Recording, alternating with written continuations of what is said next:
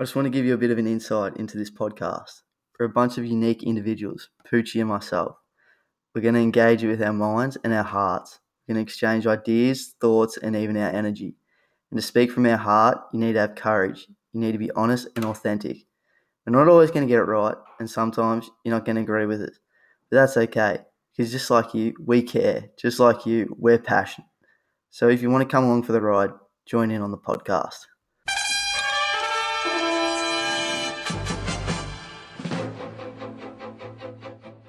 Welcome back to episode eight of Jack Pooch and Pals. I'm Jack Davey. And I'm Pooch Brzezowski, and today on the podcast we got Jack Tobin. Hey boys, thanks for having me. It's a real honour to be on here. Been a source provider a couple of times. Finally to get the uh, call up was um yeah, I was absolutely thrilled to be here. long term fan.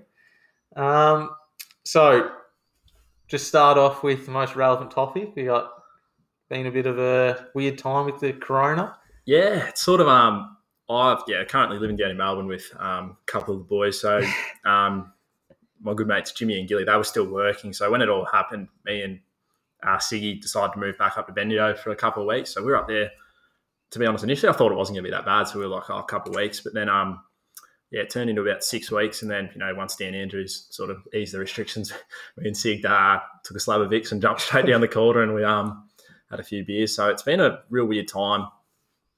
I suppose like there's obviously the negatives about it, but I've just tried to look at it as positively as possible and try and get um, a few things out of it in a time where you sort of ultra concentrated on some certain things. So it's been good, I reckon. Yeah, so you haven't been working through the time. Nah, so well, my occupation at the moment's been I write articles for a couple of um, betting websites, which um, obviously there's no sport. There's not not much uh, to write about at the moment. I wrote a couple of um like esports articles, which are real weird. What's that soccer league that's going on? That was Oh, going it was the on. Belarusian Yeah. soccer league, yeah. with the so sex dolls. yeah, they Yeah. put those in the crowd. So um, yeah, I wrote a couple of esports articles, but now that um, some sport, real sports, slowly starting back, we'll go back to that. So um, I've just been yeah, a bit of uni work. Um, my course isn't too strenuous, so it's been a bit of that. But yeah, just you know, just had a good little bit of time to spend back in the family. It's been yeah, quite, quite nice. But um, yeah, I was glad to be able to get back down to Melbourne. Um, Yeah. yeah, to sort of get back into a bit more normal life. For sure, it's been a very strange time.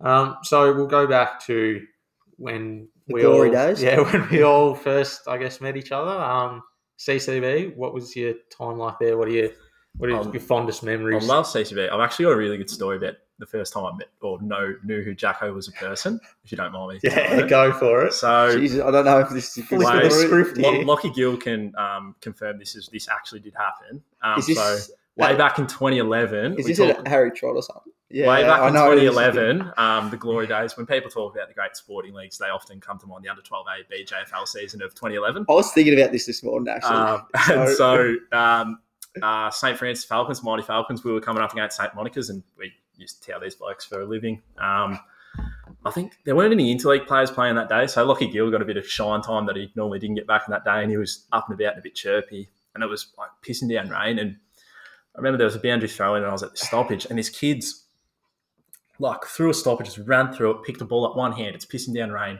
and run out of it. And I was like, ah, that's fucking amazing. Like, how's he done this?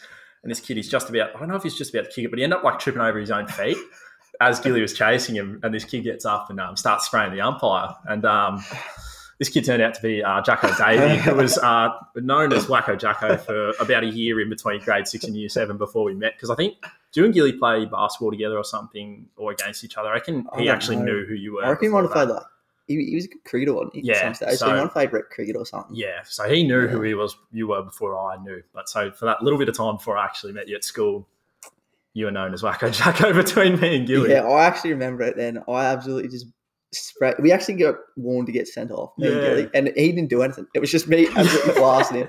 And when you're getting flogged at week in, week out by about 100 Yeah. points, and Darby Graham was your best player, you know you're struggling. Um, and then I reckon else would have been year nine. Matt Bahaj, a friend, Yes, yeah. sort of walked in first day that. And, um, it was me, you, Sanson, Deacon Rook. Yeah. Um, I was glad I found you and Deacon Rook because I would have struggled uh, half a a semester with just the Will Sanson on my own because um, yeah, I think we just used to sit there.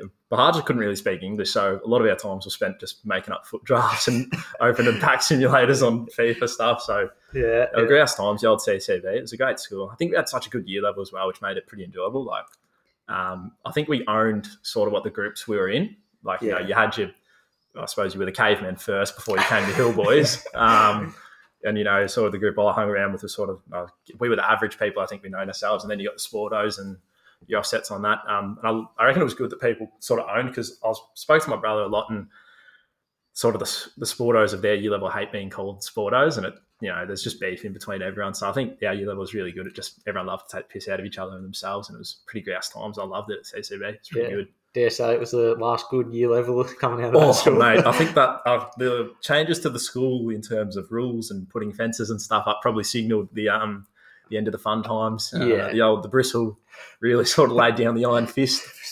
Yeah, we, we got out just on We got time. out on a good time, I reckon. Yeah. The last graduating class of CCB was a good time to be out, I reckon. Yeah. So touching on it, um, who do you reckon your favourite teacher was? Uh, toss up. John Ferris was an absolute belter. Um, Mr. Ferris, I had him year 11 history and ethics, and he was a massive Bombers fan. So we would always just talk about the Bombers and we wouldn't do much work. And all our classes we spent talking about the Bombers. And he, um, he ended up coming to one of my footy games back in year 11 at YCW because he used to teach myself and Tyler, and I think a couple of the boys who played for Inglewood.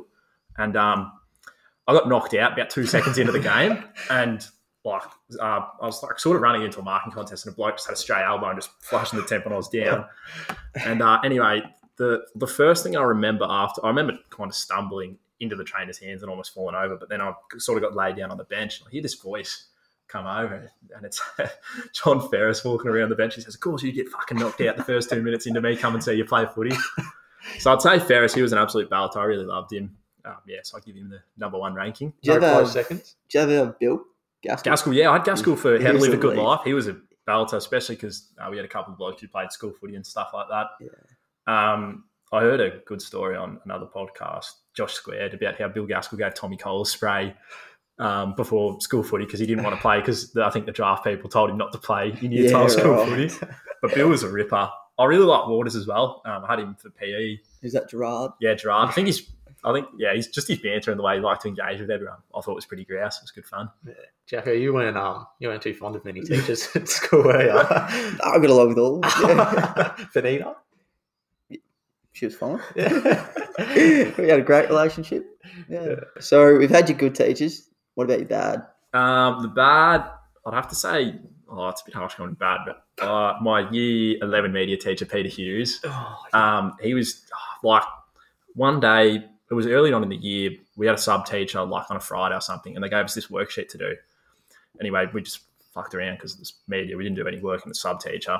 It was about this documentary. Anyway, we come back on the Monday morning and everyone's got an email saying they're on delay decision. And we're all going, what is it? So we've all walked in rage. He's like, oh, yeah, that was a sack you had. And the class just went off. We were like, what the fuck is this? So pretty much from that moment on, the rest of the year, that class was just an absolute rub. It was a fun class to be in because we would just mess around. It was like me, Siggy, Hyatt, Prodos, Cadison, um, Morecambe was in there. Like it was just a ruckus. Like we'd be wrestling, just no work ever got done. There was a lot of a lot of banter. Longers was in it. Um, Callum Curry was in it as well. So Longers um, threw a fair. Oh, Daly was in it too. Yeah. Dave. So between Longers, they would want like to wind Callum up about uh, um, veganism, which ended up starting a few arguments. Um, Brodol's body slammed hardball one day because they used to call him hot dog and he really hated it. Yeah, up, dog. We started that. One day it just took off, and so Heights come at Brodol's about to try and deck him, and you know Brodol's pretty big unit, just goes drops him on and just erupted the class. But um, yeah, I think we made Merv. We used to call him Merv because um, Merv. Hughes. um, yeah, we made him cry a couple times, which is a bit weird. But yeah, he had no control over that class. So fun class to be in, but he wasn't a great teacher. and he was standout worst, no no close seconds. Oh, I had a year 11 English teacher that was a female that was quite uh, heavy feminism movement. I won't name her, um, but I ended up doing an assignment on reverse feminism about Chris Gayle.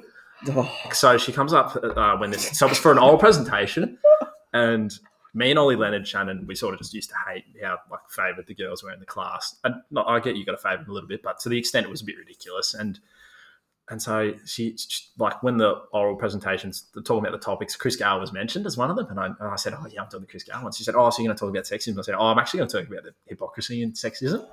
And I honestly, I haven't worked on an assignment so hard, and I like nailed this assignment. It was an oral presentation, and I've like videos of like examples of like women. Not that I'm, I'm not. It was just for the sake of the argument. I, I don't actually think like there's obviously issues with sexism, but I'm not sexist. And I basically got ninety five percent on it, and I walked out of that presentation thinking like, like that was the most alpha thing I've ever done in my life. I reckon I'll just put this agenda. So, yeah, I wasn't a big fan of her, uh, but got all right marks under her, so I suppose I can't complain. Yeah. so, um, coming out of CCB, were you happy with your ATAR? Um, I think I got about what I expected. To be honest, I I was so if you got Derby on one end of the scale and Daly, I was sort of in between, more to the positive side. So I got what I need. No. Um, I got because I know Daly's ATAR. Um, I was sort of yeah, almost the middle part of them too. So I was in the positive. Um, that was about all I thought really. I, I picked subjects that didn't scale as bad as I think I did five subjects and all of them got scaled down. Um, I wasn't a great student. I did well at English and that was about it. So I sort of got what I expected, but it was all I needed really for uni. So Yeah, yeah. So got you in your course, and um, so what are you studying? uh, journalism down at La Trobe in Bundoora. Um, so that was so it was tossing up whether I wanted to move, but I was pretty keen to move just to sort of um, one. I don't think you can actually do it here in Bendigo, but also just to you know branch out a bit in life and try and move on a bit and try and advance what I've been doing. So I took a gap year in between that. Um, just mentally, I was a bit cooked at the end of year twelve, so just to have that gap and also financially, it's pretty handy. So I was. Um, you know, frying chicken um, at KFC for you know nine to five Monday to Friday, which was grouse, and then you know, I would go play footy on a Saturday and drink piss on a Saturday night. And it was a fun year. The gap year, honestly, might be the funnest year of my life because sort of didn't have any responsibilities and just rock up to work and play footy. And that was about it. It was a grouse year. I really enjoyed it. Yeah, yep. So moving down to Melbourne, um, how did you find first year of uni? Like, So good? the move down, so I moved on to Res at Menzies, which is quite a legendary place. And I probably can't discuss a lot of the things that happened on there. Um, but Is that SC? So it was. nah, since I was Oh, a deacon, so yeah. I Oh, also sorry. cannot touch on what's gonna say, we Yeah, there. yeah. Um, criminal allegations. But yeah, so I found the move. I think uh, they do a really good job at Menzies of trying to make it a really family environment because we're all living together. There's a lot of people living there, so it was a good. I think it helped to smooth the adjustment. There was like blokes just wrap their arms around you. Like I um, my RA who's a fellow called Luke Atkinson who lived in Warrnambool, so he knew a lot, like half of my family's from Warrnambool, so he knew a lot of my cousins and stuff. So he took me under my wing pretty early, and we all just become sort of like one big family. Um, in terms of the uni work, it was probably a bit easier than what I thought it was going to be. I think just once you step out of schoolwork, because it's so, you know, nine thirty to three thirty, it's just blocked, this block this blocked, where it's sort of spread out and you're more sort of made to do it without being pushed to do it. So um, there were times when it was a bit difficult, and I felt like a little bit like sort of lonely at times, just you know, in your dorm and that when moving out. But um, I quickly I had a lot of exercise that I would things that I would do to make myself feel better about myself, which was um, you know, really good. So I thoroughly enjoyed the year. It was such a great experience, and I think moving on to res was a key thing for me because I just met so many people, made so many mates, and I, you know, the boys who I lived with, um, they didn't go on res, they just moved to the house, which is fine. I think it's a good idea, but so they don't really know anyone from their uni. yeah, So I think that moving on to res was such a great decision, and luckily I had a few, few people from Benny on my floor, like I had Meg Williams, um, Mia McConaughey, Annabelle Gallagher, and then you know there was a couple others like Meg Patterson, um, Ruby Burke, and stuff. So we had a little bit of a Bendigo group, which was good. So yeah, it was a grouse year. yeah. And so with Corona, did you have you switched to online learning? Yeah. Oh, so it's I, I try not to complain too much because my course I'm not studying engineering. I've made to a studying engineering, and they're downloading simulators for computers and doing weird stuff. I'm just writing articles and making like audio podcasts and stuff like that. So it's not too bad. Um, but I just every time I do a bit of work, I think I'm paying so much money. Like as soon as I get a job, I'm going to be sinking half of my money into this when I was just learning off a laptop for a year. So uh, it's testing. Um, I just feel really sorry for the people who are doing a lot more complex sciences and stuff like that. Even my brother's doing like a, I think a double degree in business and marketing, and even some of the stuff that he's got to do, he's doing heaps of group assignments, and I'm just like, that's awful. But so it's been frustrating, but yeah, oh, I try not to complain too much about it. Yeah, yeah. So you were talking about um, your mates that moved down that you're living with at the moment. Touch on that for us. Yeah, so uh, we've got Siggy, Gilly, uh, Jimmy Ryan, and myself. So Siggy and Jimmy moved down into a house last year. So it was actually Siggy's sister was living in this house, a share house, and Siggy managed to sort of get his way into it, snavel it before it went out on the market. So in that house was Brooksy, Pilly, Kyle Pillapil, and Jimmy and Dan. Oh. And uh, safe to say, Jimmy wasn't re- usually impressed with some of Kyle Pillapil's um, cleaning behaviours, and he wasn't the neat. Jimmy's a real OCD neat freak, and so you see it frustrate a lot of Kyle. But so they were down there already. I was on res, and I used to spend a bit of time with them. And then um, so we made about halfway through the year, Gilly was keen on coming down because he was originally doing uni at the. Uh, he was going to do uni, and so we all moved into the house. Much better house than what they were living in. Like that was an absolute dump what they were living in. So yeah, and it's just down the road, and um, yeah, so we've got Gilly, Jimmy, and Siggy, which is good fun. Um, I think Jimmy's real OCD, but the problem is Jimmy and Gilly are at work so much. So Jimmy will come home from work and because he's dealing, like he works at Centrelink, so he's dealing with um, some interesting characters. He just gets home, doesn't want to talk to anyone, which is fine. Whereas Gilly's a bit more up and about. Me and Siggy, he's works at a cafe at Deakin, which is just starting going back. But you know, that sort of couple of weeks back from Rona, we just sit there play AFL Evo two all day. Yeah. Like we're sort of like an old married couple in terms. We just say some weird stuff. Like people would walk in on conversations, and be like, "What's going on here?" But like that's so much fun. Um, the group of lads we got down there, it's awesome. Um, yeah, Gilly was going to uni for about two weeks and then decided he was going to drop out because I think he went to about one class. But so him and Jimmy just working at Seno. But it's an awesome dynamic. Really love it um, down there. So it's been grouse bit of fun. Yeah. So um, you were saying that Pilly's got some pretty bad clean habits. Is he being the hardest to live with? Well, Pilly's not in the house that we're in at the moment, so it's me, Jimmy, Gilly, and Siggy. Um, oh, none of them are really bad to live with. Um, Gilly's done a couple of odd things, like one off. So usually uh, when Rona wasn't on, the boys would they start real early work in the morning, and this was back when I'm just working online, so I'd stay at the house, and so they're off at you know all out of the house at about seven thirty. So I'd usually do the dishwasher in the morning just because I had the time to. And um, Siggy sends me a message and he goes, "You wouldn't believe what Gilly tried to do this morning." And Gilly had like this was a brand new clean dishwasher that had been run overnight, and Gilly's got this just bowl of like Weet-Bix or some cereal that he's had, and he tried to put it in the dishwasher when it was all clean. And Siggy was just going off at him saying, You can't be doing that. And Gilly's, Oh, I just want to put it in this corner. It's like, You can't put dirty dishes in the dishwasher.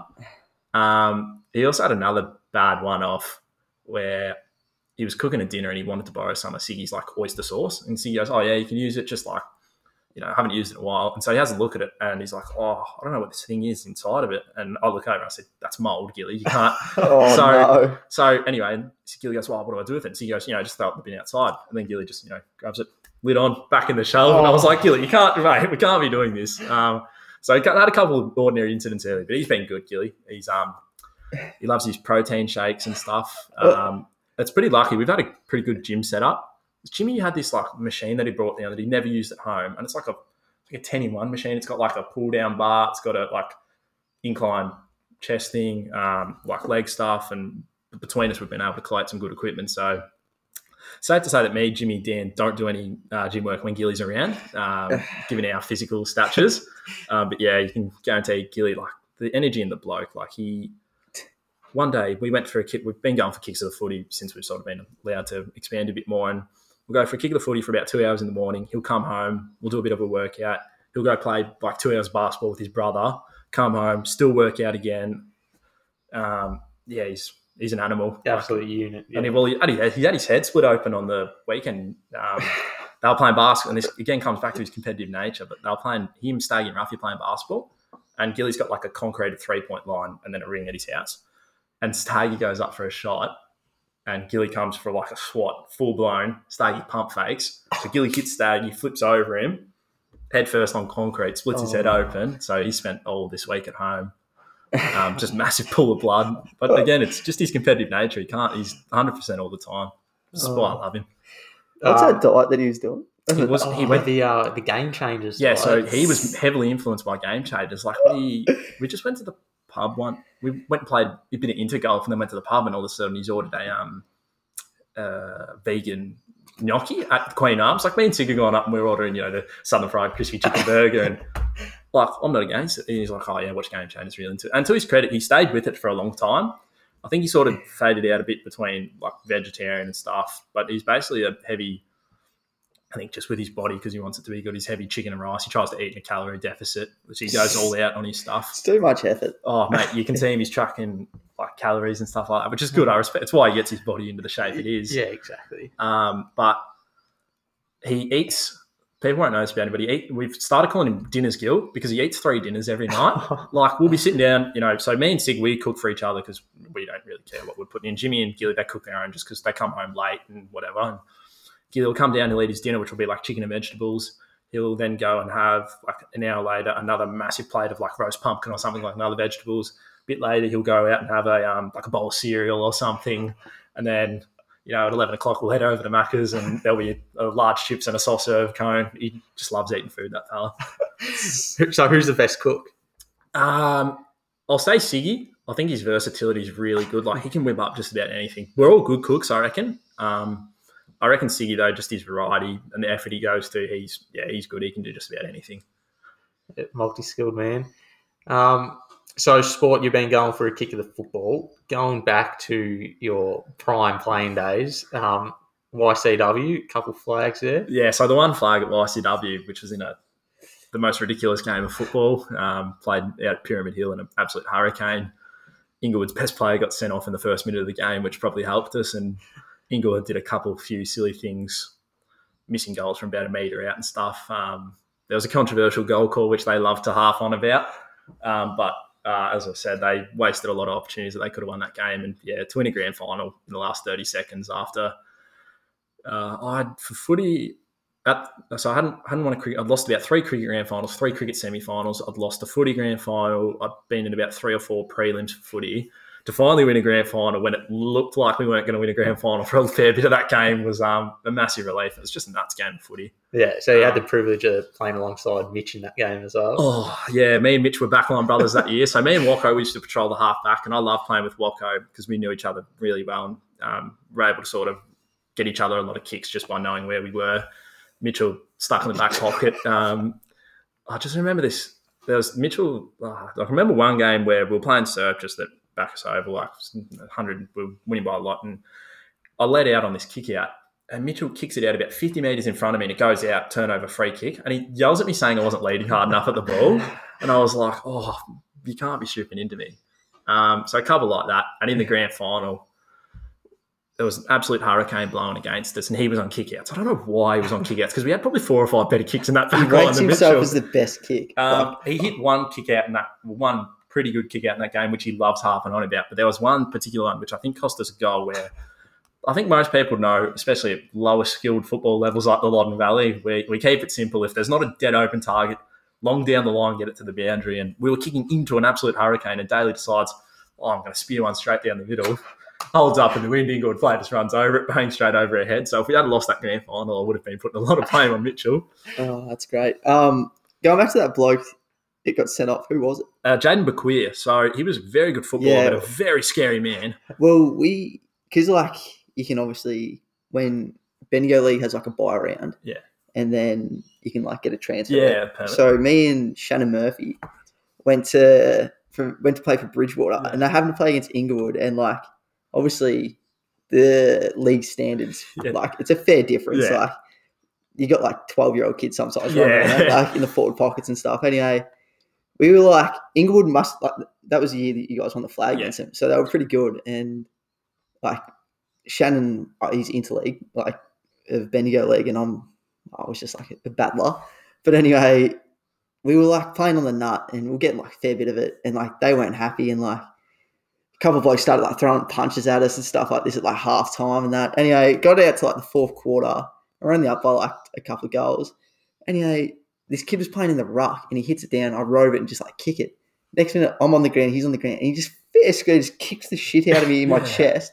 And I'm like, what's going on? The umpire sees it, and obviously like the umpires are going to be lower Yeah. quality than what the Bendigo League umpires was. I was like, mate, you got to send him off. He looks at me, he's like, nah, he's my nephew. Oh, so this is Bequeer. Oh, and so I was just like, what is going on? And then, oh, it was just the strangest shit. Yeah. Like, Well, I oh. remember Bequeer, he, I'm not 100% sure, but I think he was close to getting disqualified from BJFL for like total suspension games. Because Yeah. I remember we once played a Strath game, I think he was playing for Huntly. Yeah, right. Strath would say we were just, you know, your basic white kids from Strath. So we never got any scraps or anything. All of a sudden, these Huntly boys are just throwing fish. JB's just a ragdolling kids. And so um, that was the first taste he got him. But gun footballer, like pure athlete. For the, um, like I obviously can't compare to Bendigo because I didn't play Bendigo, but for the Loddon Valley, he was a big boy, could run, could kick. Um, but yeah, him getting sent off probably helped us winning that flag quite a fair bit. He punched up his coach, I reckon, that game that I played against him. Like, I reckon he got he got like, dragged because after he kicked me, like, Yeah. they didn't want him to like Do something. kill somebody. so he got dragged, and I reckon that he started throwing punches at the Yeah, coach. they were really like I know we had some rough and tough kids. Like we had fights pretty much every game, but the Inglewood kids that they were super aggro. Like there were some boys in there just wanted to it was like all these kids who, which was probably matched a few of our blokes, to be honest. Um, but then they'd just be like Kuda Cahalan, just be sitting there doing nothing. I was like, like he's just a good bloke, just standing there. He doesn't want to get in any fights. then and then all these other six blokes other blokes just punching on with oh, everyone. cool. Yeah, it's a rough and tough. You learn, a bit about fight. I'm Not that I was in any of them, I I, know. I know my skills. I reckon I, for the two years I, well, two years I played in the 18s, we would have had fights pretty much every game, and I reckon I would have been involved in two of them, and it was just for pure chance that I was right where the there, fight was yeah. there. There wasn't any. I was never running over any gates. I knew my strengths, and um, yeah, fighting wasn't one of them. That's safe to say. You were saying um, you've been in a couple losing cricket finals as well. What's your cricket career been like? Cricket, uh, I'll not to overstate my cricket, it was much better than my football career. I actually had a little bit of ability. So I played, I started myself, Jimmy, and Zay Ryan. We all started playing for the Bendigo Cricket Club when we were five years old. So we were playing under 11s when we were like five years old. So there was a lot of fair bit of development period, but I played in a really good team where we had like obviously Jimmy Ryans, your Zay Ryans, blokes who played Vic, a lot of blokes who played rep. Somehow we didn't manage to win a flag. Uh, during those years, we pretty much played finals every year. Um, Do you know I actually beat Tubbs in yeah, I, that's where I thought you were going with this. I was thinking, oh, here we go. He's brought this up. So, now that you mentioned that, I've actually beat him under 11 age. yeah, that was Yeah. a yeah, that was a tra- traumatic day. We only won by about two Four runs. runs, yeah, Yeah, it was, yeah. wasn't wasn't much. Came down last ball. Um, I won league bowl that year as well, just in Oh. case you're wondering. I, uh, I was second in league average that year with an average of 100. That was the one thing I brag about my cricket career. I, had, I had an average in under 11 A's of 100 on the dot. 100, 100 runs, out. 100 runs for one dismissal. Oh. Um, but yeah, so I played yeah Bendigo all the way up and still playing now in the um just in the B grade, playing along in the twos. Um, I was going to have a one year retirement this year just because the the travel was getting a bit tedious from Melbourne to Bendigo every week. Like I love it, love the club, love the culture, love the boys, but I was just getting a bit sick of going up and down. But then, Did you win um, the flag? yeah, we won a B grade flag. yeah, yeah. Uh, not last season, but season Yeah, before. That right, was yeah. speaking of nuts games. Oh my god, that was one of the all timers. Square needed, I think, twenty runs to win, and they were only two wickets down and lost seven. They lost six for three, seven for fourteen, right, and lost the grand final by about ten runs. That was outrageous. Um, but yeah, so then um, uh, the day before my birthday, which was two weeks ago, my uncle rocks up with a brand new cricket bat, and I've gone. Well, looks like I'm playing cricket again this year. Um, so new stick. So I think I'll go around for another crack. Um, but yeah, yeah, love it. It's a sport that sort of every person who plays cricket has a love hate relationship between cricket because it can. Some days I'm sitting out in the field and it's about 40 degrees and I'm at Atkins Street thinking, geez, I'd love to be sinking about 40 beers next to a pool right now rather than sitting out here. But nah, I love it. Yeah. Absolutely love it. So you're going to pull the uh, the Michael Jordan retirement? Yeah, I was going. I was like, Michael Jordan retirement, one year I'll come out, Make a doco on me. make a doco, um, just stay in Melbourne, sink beers, like limit my travel, and yeah, all of a sudden the cricket bat was like the yeah the so I, the Michael Jordan without actually missing any cricket.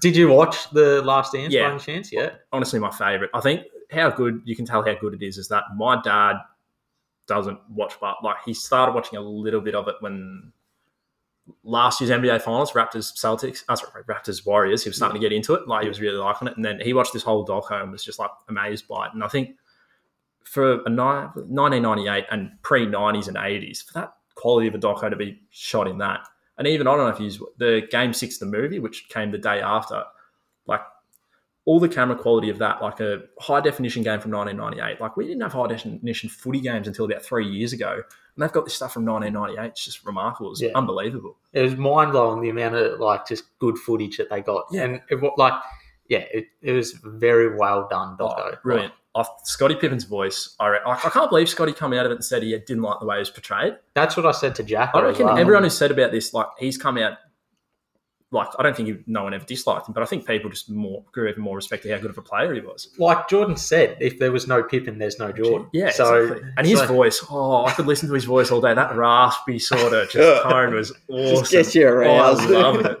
Oh, I tell you what, Rodman. Oh, Oh, what a strange character. he is a He's- unit.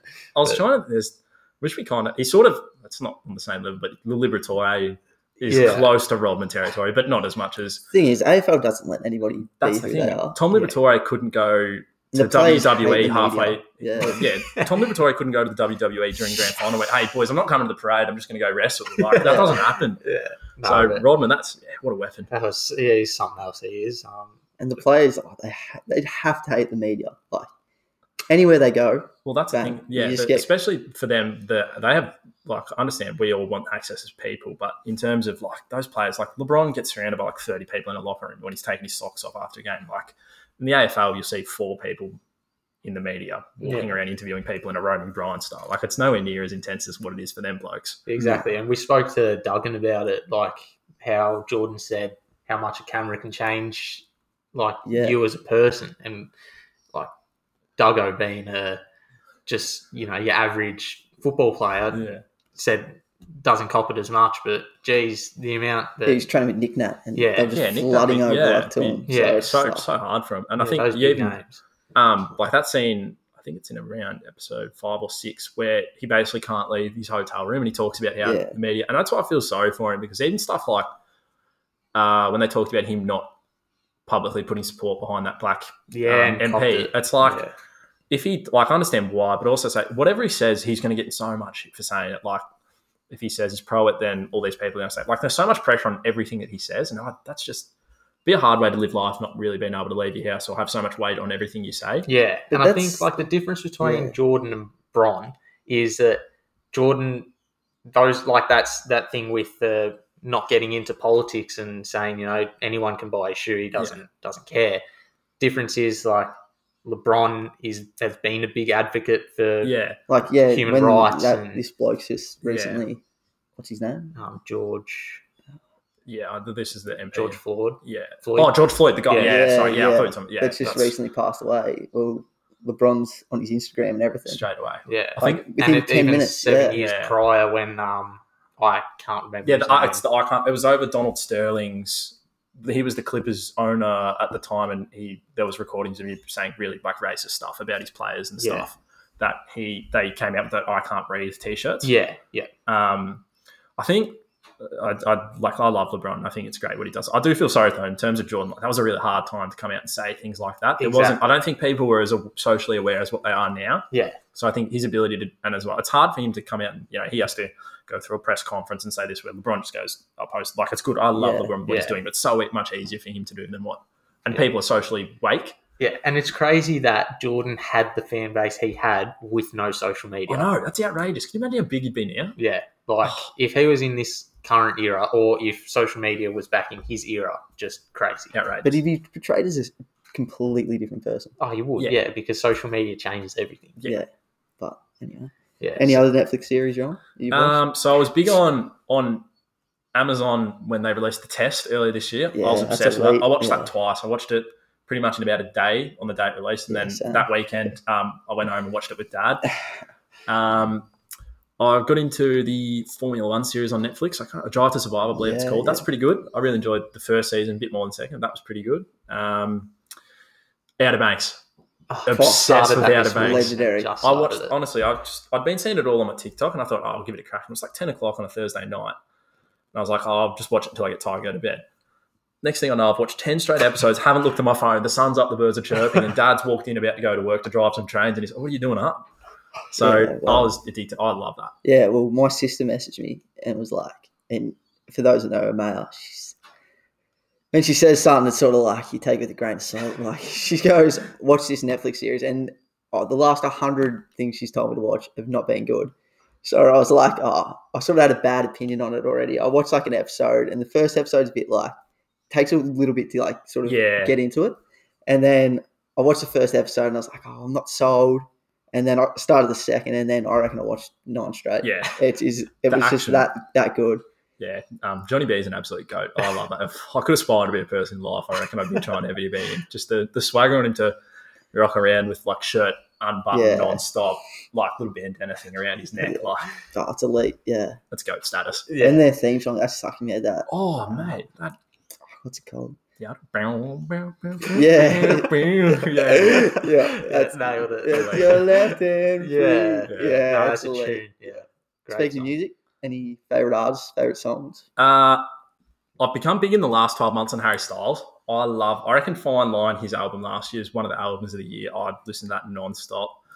Uh, my music taste has almost been a bit curt. Like I have a, it's like basic but weird. It's like really basic, but just like basic of sort of every genre almost. So it's my playlists are a bit curtailed. Um, moving into the house, we've picked up a couple. Like everyone sort of fed off each other's playlists. So um, Siggy loves listening to a lot of like grime and UK stuff, which I'm really I've become a big fan of. AJ Tracey. Yes. His last song, Dinner Yes. Guest Oh, mate, that gets whenever we get in the car, that is first song played. Like everyone's up and about.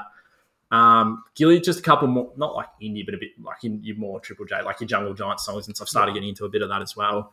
Jimmy is, oh, I'd say mine's weird because it's it's not weird. It's just really basic. Like it's just basic across multiple genders. Jimmy, he listens to like he loves top twenty, probably similar to me, but it's like he's got his top twenty like pop songs that you'll hear him listening to. Then there's country music, and he loves country music. Then he's got like religious songs in there because one of our mates, Tommy Hart, got him onto some religious music. So it's just this conjumble of weirdness that's just like you look at Jimmy and you're like, what is going? Like, what is going? What am I hearing? So um, yeah, Harry Styles is probably my number one at the moment. I absolutely love the man. Yeah. How about you, Jack? What's my uh, music genre? Yeah. Yeah. Uh, it's a bit of everything. Yeah. John Cash. Johnny Cash, yeah, he's in there. Um, Kenny Chesney, Lee Kernaghan, yeah, they're all in there. Yeah. Yeah, all my faves. What Top quality. Childish Oh, Gambino. No, yeah. I'm big on Arctic Monkeys at the moment. Arctic Massive. Monkeys, yeah. Early. Going off Arctic the Monkeys. Gambino. Yeah. No, it's because now the Misso's got him onto these indie sort of. Oh, we yeah, different exactly. He's all. Triple J we collect now. we collect set lists and we go to gigs live and Uh, I actually do have a set list framed in my room. Yeah. Mate, my Instagram is filled of um, Shay just oh I've got this set list, this set list. Has she ever gone to a concert and not got a set list? Um, I don't know. They get pretty crazy for set lists. Like I've Yeah. So It's not that I know anything. jumping over ons? the jumping over the stages. Yeah, trying Really? to grab Yeah. nuts. You see I've only been to I've only been to two concerts in my life. So I went to Coldplay their last tour in Australia, which was nuts, and it almost put me off going to see stuff because it was like that's an all time concert. Coldplay, Head Full of Dreams, like eighty thousand people at Marvel, like it was nuts. Went and saw Khalid last year, and that was pretty good. But my brother walked out of there, and he was just like, "That wasn't as good as Coldplay." I was like, well, "It's harsh to judge it on that." He's only Yeah. got two albums, and Coldplay, like all time band, like all time setup, like even just like everyone had like wristbands and stuff that had automatic lighting on it and stuff. So the whole stadium's like just lit up and doing all this different like lights and fireworks, and it was great. Yeah, I never used to be big on concerts. Like, I reckon I went to one or two for ages, and now like I love them. Yeah. Live music is something Yeah, else. it's great. Yeah, it's real top quality. Um, so football's coming back. What are we down to? Two less weeks. than two weeks. June 11. Yeah, June date. 11. Oh. Yeah, big game first up. Yeah, Collingwood Tigers. and Tigers. Yeah. So you're big footy. Yeah. Do you have any big tips? Um, so I, at the start of the season, thought there's three teams that are genuine premiership contenders, and that was the Tigers, who I have as the favourites, Eagles, and the Giants. The Giants, I reckon, need sort of everything to go right for them. That was pre-season. I think actually Corona might help the Giants a bit more than the Eagles. Just you know, the Eagles have got to spend six weeks out at Metricon. The Giants, the crowds aren't going to affect them as much as it may affect other teams. I think it's going to come. To, I think Collingwood probably come back into the race now as well because it's going to come down to list depth. So I think the Tigers are still up there, but I think that four of Tigers, um, Giants, Eagles, Collingwood, that's your premiership core right there. I reckon, just because they're the teams with the deepest lists. Yeah. Um, and I think the Eagles probably, like, I think they'll still do well, but I think uh, it's interesting to see how they'll go up at the Gold Coast. I think the Tigers are the ones to beat, though, as much as I hate to say it. Um, I'm so excited for it, though. Like, I've been dulled out of no live sport. Like, there's only so many um, times you can watch reruns on Fox Footy and stuff like that before it Yeah. all becomes a bit tedious. So a lot of um the experts, so a lot of the fans first are saying that this season's a avoided or have an asterisk next to whoever wins the premiership. just like EPL. yeah, ju- pretty much. So it will always be an Anything to stop. Liverpool winning the Premier League, I'm all for. yeah. But the, a lot of experts, on the other hand, are saying this will be the fairest season in years because everyone versus each other once. Yeah. What are your thoughts on this year? I think fair is a harsh word just because the fixture is going to be a bit diluted in terms of um, because of the hub. Um, I think it's going to be the hardest premiership to win pretty much ever. I reckon. Sh- like short season, um, you know, you've got no crowds. There's a lot less resources around clubs now. I think it's going to be, although it's okay. Of course, it's going to have an asterisk. I reckon, and no crowds, and hopefully that's by some miracle you know crowds at a grand final or something. But um, I like I was a bit pe- pessimistic at the start of the year and in that frame of oh, it's an asterisk, an asterisk. But I think it's going to be such a hard premiership to win, and whoever wins it, like I think it's going to be in a very elite team. I don't see someone running from the clouds to win it, given how hard it's going to be to win it this year. you can't see a, a Brisbane having the same like jump from what were they 16th up to I, second. I still think they're a genuine top eight team. Yeah. Um, I don't know if they've necessarily got the fire power. I just think they're young as well. That's the experience, and you saw that's pretty much what cost them last year. Is just the lack of experience Once in that side. finals, Um, yeah. Because they're a good team and on talent they have as good as anyone. Um, but just that youth, because the big jump to go, not many teams go 16th to second, and then you're playing then two back it up as finals. well. Yeah, Yeah, it's hard. So Yeah, you watch the Bulldogs.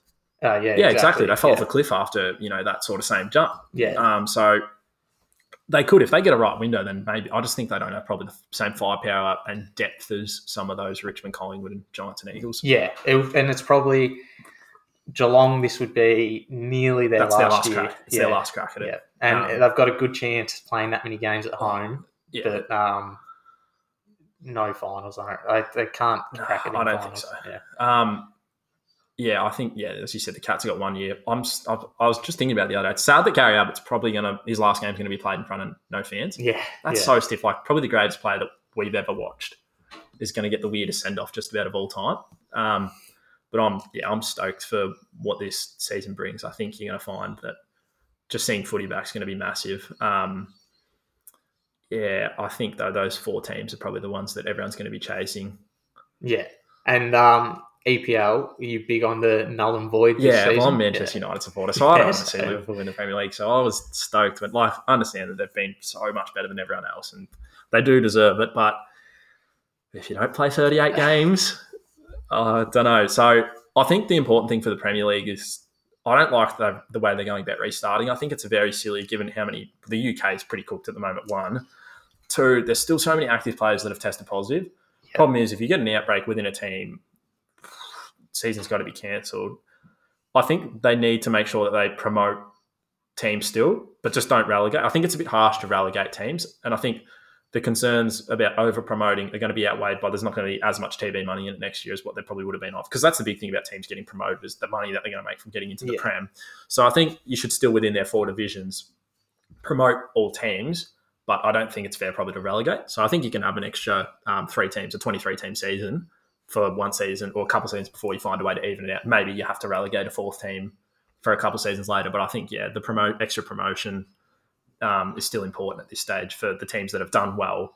They deserve to get the jump that they deserve. Yeah, and al- already there's been players that have either come back to training and then said they're not coming back. Like Kante Yeah. went to one training and said, "Not too Can you say that name risky." again, please? Kante. Yeah. yeah. Say that Um, fast five times for the viewers at home. um, Troy Deeney, another one Yeah. that said that he's not too keen on it. If so, there's like like you said, so many positive tests within teams and staff and everything.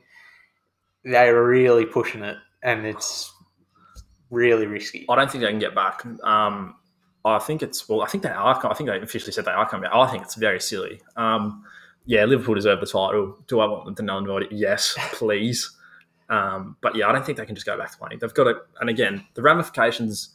And I've sort of got similar opinions of the NBA. You can't do too much now that it's going to affect next season, um, because the fact is, sports like the Premier League and um, the NBA, they're almost played like eight out of the twelve months of the year. Unlike footy, you get one block during the middle of the year. So it's harder for them to structure if something goes unexpected at the end of one season that it can affect the other season dramatically. Yeah, and the thing is, so it's 2020 now. We're not too far off the next World Cup. So if you like, if they extend this to whatever, change the start time for the next one, Yeah. means that finish times are changed, and then you got to try and figure out yeah. how you get the World and the Cup. Euros as well have been pushed back as well. So if you know they don't do the right job at getting that in in 2021, you're backing out on them. And the Euros, I think this was going to be the Euros that they were playing like just everywhere. I don't think there was Yeah. a host country for the Euros, so I don't think you can do that anymore.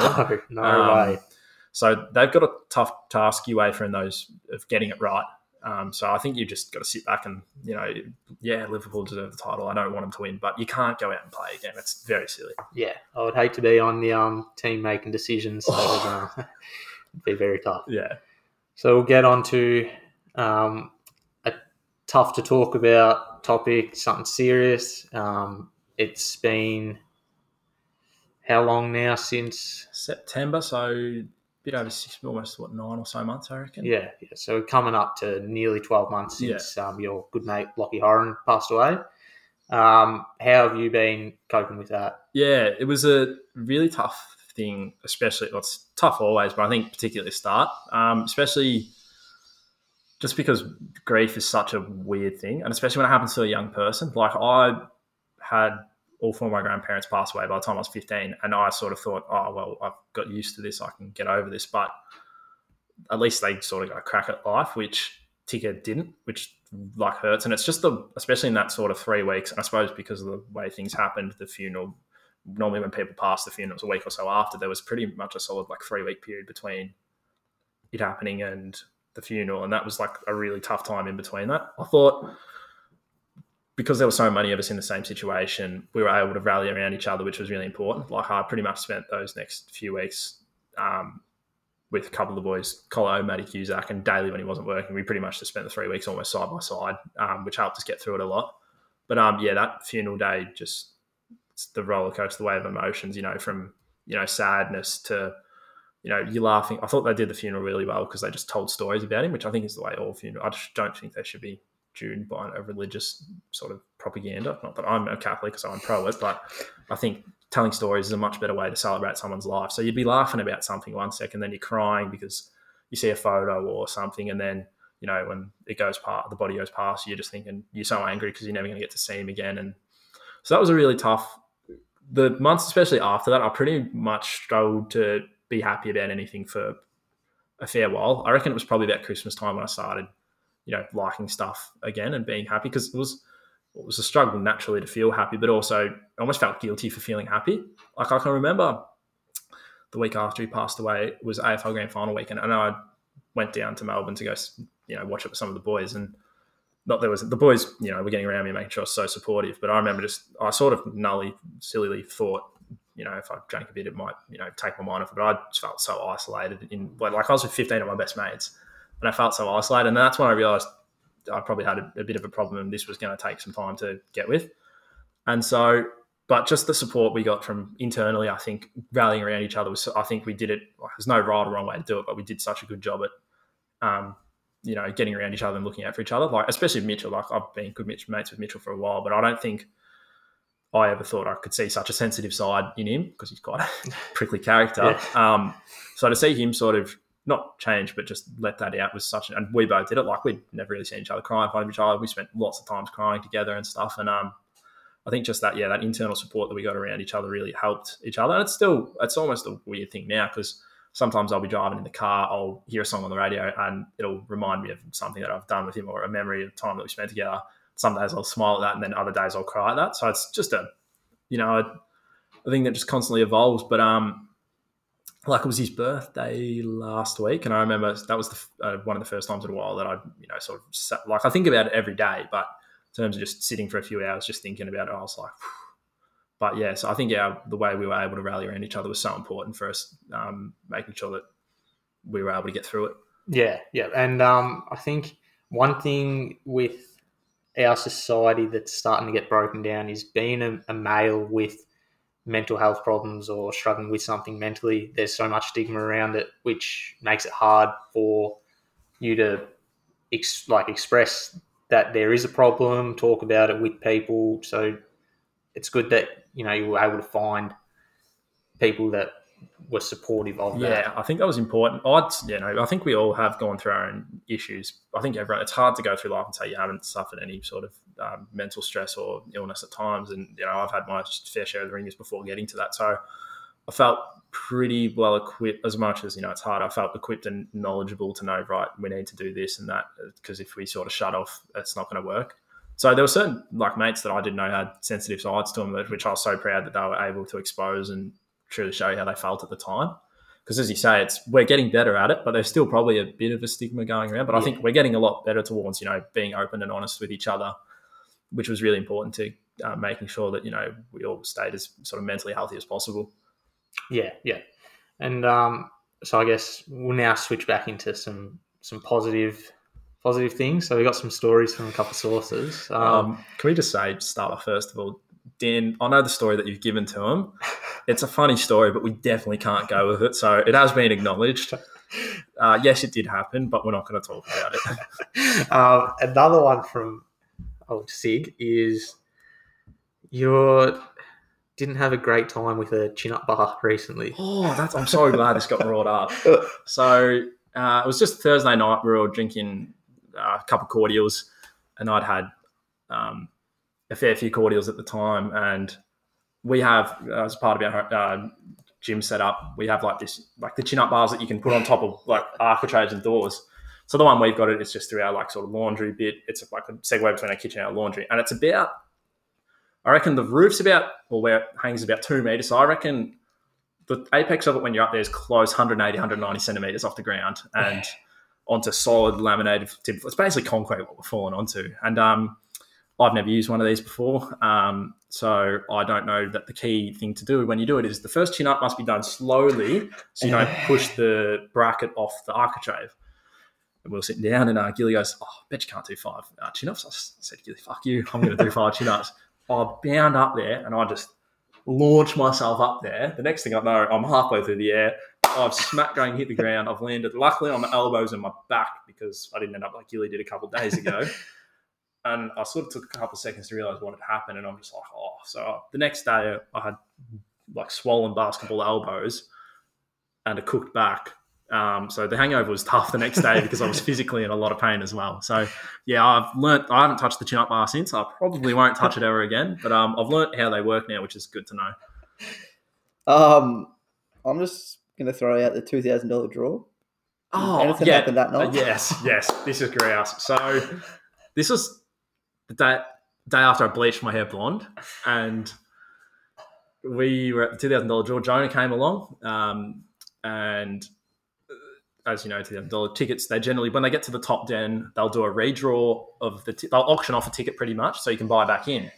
And um, so a few of us had cashed in on the um, free beers at this event, and uh, one of the hosts on this podcast with um, curly long hair decided that um, he might have a crack at buying back into this auction for this tenth tic- tenth ticket. I think it was. I think it gets you back into the top ten. So You get stitched up. It didn't. how much Did is Daly say chuck your hand up? 300 Three hundred and fifty dollars. These tickets are worth 50, 50 each, and you paid three hundred And and 50 fifty one, bucks. and the ticket was drawn out very next. Next one, yep. Next so one, so I it's got about- up, felt confident. Yep, top ten, like ten percent chance, and um, yeah, felt straight away. Yeah, to your credit though, a lot of people would have run away and not paid that. So I think Oh yeah, and look, Metro didn't even know me, so I could have easily slipped Yeah. out of there and not paid, but no, I stuck to it.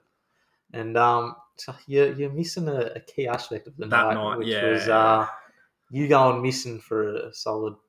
I won't. Well, I had someone chewing my ear off, and I can't really say who they are because of what it may cause. But um, yeah, someone hadn't seen me in a long time decided they wanted to have a conversation with me, um, which for me was Just happened to drag out a little bit. yeah, like I, I've got no ill feelings towards this person, but yeah, I, you know, I was very interested in what they were saying. like, you know, it's you know, anyway. Um, but I think you might that night got weirder after, Got so we went to yeah. starve after a bit, and then um, I have a friend who's very good friends with Jonah's girlfriend Shay, and um, so she was, you know, saying, "Oh, come to this house because." I was basically doing a favor for Jonah pretty much. Uh, I thought I was going to this house. I was like, sweet, you know, just go there for a bit, say hi, and then go to sleep because I was absolutely knackered, been drinking all day. Little I know, this house has one bed. That one bed, No furniture. no furniture, no nothing. So I'm sitting like on a camp chair, like just in the kitchen for like hours. Just like, I think uh, I got one hour of sleep that night when four people were in the one bed. Uh, and then, yeah, I had to call up someone to come pick me up at the warehouse oh, about Yeah, seven o'clock was- the next morning. Yeah, that was early, early hours. That was yeah, that was, yeah, that was a weird night. That was a very weird night from all parties. Someone else just written that you used to get on the source in like year 10, 11, and your parents weren't, well, they wouldn't know, Yeah. as everyone's parents wouldn't. But you used to, like, say you were staying somewhere and then plan it out strategically that you'd leave it like, leave the place that you were staying at like four o'clock, five o'clock in the morning and walk home so you'd have a couple of hours to sober up. Yeah, No was- matter how far yeah. your so home was or what. a couple of ones in sort of the Strathfieldsaye region. I lived out there. So one of my mates, we did it once at Brooksy's, and that was all right because Brooksy's is about like a couple hundred meters away from me. But there was one night in year ten or eleven, we went to Mason Clark's, and I had my cousin's Deb in Melbourne the next day, so I had to be home at a decent time before the time we could get down. And I sort of thought, geez, if I call mum and ask me to pick her up, she's going to walk to the front of the house and realize what's going on here. So I can't really do that. And I just went, "Oh, I don't mind walking. I've had a fair cases of walking long distances for, especially under the influence, um, doing things. And uh, Mason's house was about six kilometres from my house. And uh, yeah, so a couple of people would have, I think I got a couple of strange looks from um, some older people walking the walking tracks, as Staff would say that morning. Um, so yeah, a couple of early morning walks back to the house to get back in um, some decent shape. To it was mainly the sobering up was a handy aspect. It was more just the fact that I couldn't really afford my parents to drive to the house and see, look at the front of the house and uh, notice that there was a couple of underage people getting up to a bit of no mischief. Extreme lengths I had to go. Honestly, I, my brother got it so easy. I had an older sister, and I don't know. I don't think she usually got up to too much. But my younger brother basically just got to. She parents would buy alcohol for him straight away. I, I had to go to such extreme lengths to try and you know get through what I was doing. Yeah, just pave the way for the Oh, younger mate, generation. He got an absolute cakewalk, my younger brother. He's very lucky boy um, for what I had to do to, you know, be able to have the fun that I got to have, but also a younger fella. Right. Well, I think we'll wrap it up now. We've had a decent crack, and um, thanks, mate, for coming on. It's been a pleasure. No worries, been an honour to come on. No, thank you. Yeah. And um, until next time, catch us later.